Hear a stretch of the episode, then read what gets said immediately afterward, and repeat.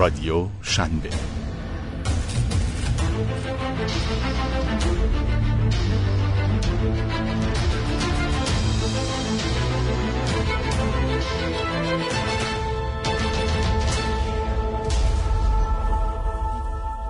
مراقب کمای استارتاپی باشید.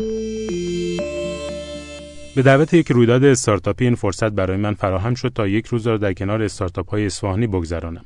خلاصه چیزی که در اصفهانی که دیگر زایندهرود ندارد دیدم این بود: امیدها هنوز زنده‌اند. در یک ماه گذشته منحنی ناامیدی با چنان شیب تندی در حال اوج گرفتن بوده که هر گونه صحبتی از امید کردن مساوی است با متهم شدن به مالکشی یا در خوشبینانه‌ترین حالت خوشبینی ساده انگارانه. اما آنچه من در اصفهان دیدم امید بود. امید زیر سایه سنگین نگرانی البته.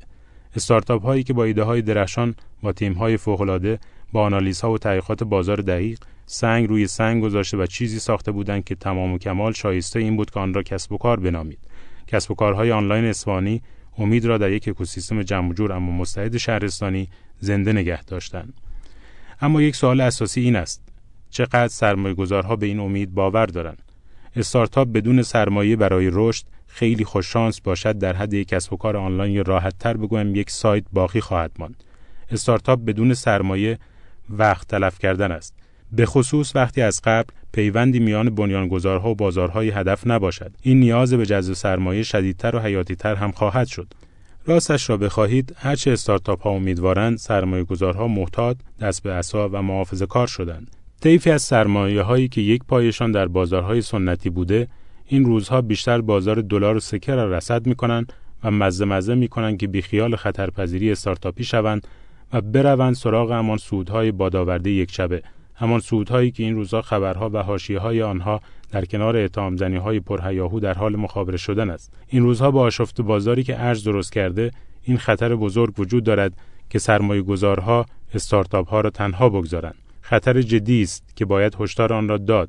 باید با آنها که در روزهای خوب گذشته ادعای حمایت و ماندن در کنار استارتاپ ها را داشتند، یادآوری کرد که حمایت در روزهای سخت است که ارزش دارد، که در این روزهای وسوسه دلار و طلا است که باید به یاری استارتاپ ها آمد.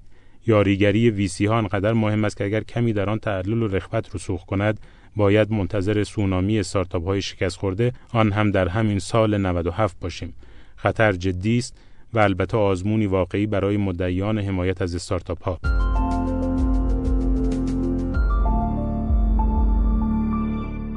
وضعیت بیم و امید دو بازیگر اصلی اکوسیستم استارتاپی، یعنی استارتاپ‌ها و سرمایه‌گذارها را مرور کردم. شاید بد نباشد سری هم بزنیم به یک ذل مهم این زیست‌بوم، یعنی بازیگران حاکمیتی و دولتی. همان‌ها که یکی دو سالی از قربان صدقه استارتاپ‌ها می‌روند، همان‌ها که وعده و وعیدهای خوبی در ماه‌های داغ شدن ترند استارتاپ‌ها دادند، همان‌ها که در قاب عکس‌ها و بازدیدها خوب می‌درخشند. راستش در سفری که به اصفهان داشتم، یک گلایه خیلی شدید از تصمیم‌ها و رویکردهای مسئولان دولتی در قبال استارتاپ‌ها وجود داشت، مشابه آنچه در تهران وجود دارد.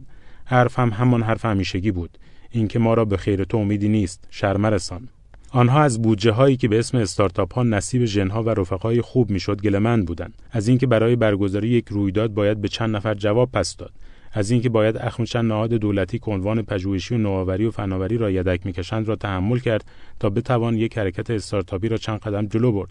راستش شاید حتی در این روزهای سخت بی‌ثباتی اقتصادی هم برای استارتاپ‌ها درخواست حمایت کردن از دولتی‌ها سخت باشد، اما ما به عنوان رسانه این اکوسیستم وظیفه داریم یادآوری کنیم که اگر در این روزها دولتی‌ها بخوان همان رویه‌های معمول متکی بر تنگ نظری و بوروکراسی و تعلل و مجوزخواهی و سنگ‌اندازی را در پیش بگیرند، بیش از هر زمان دیگری به استارتاپ‌ها خیانت کردند.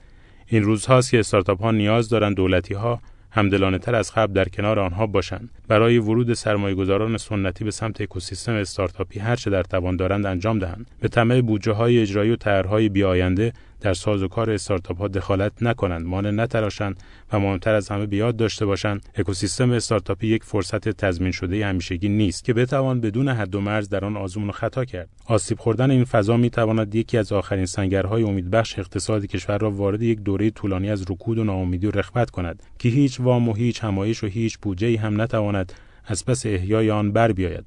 یک کمای خطرناک که خروج از آن با خسارت‌های غیرقابل جبران همراه خواهد بود.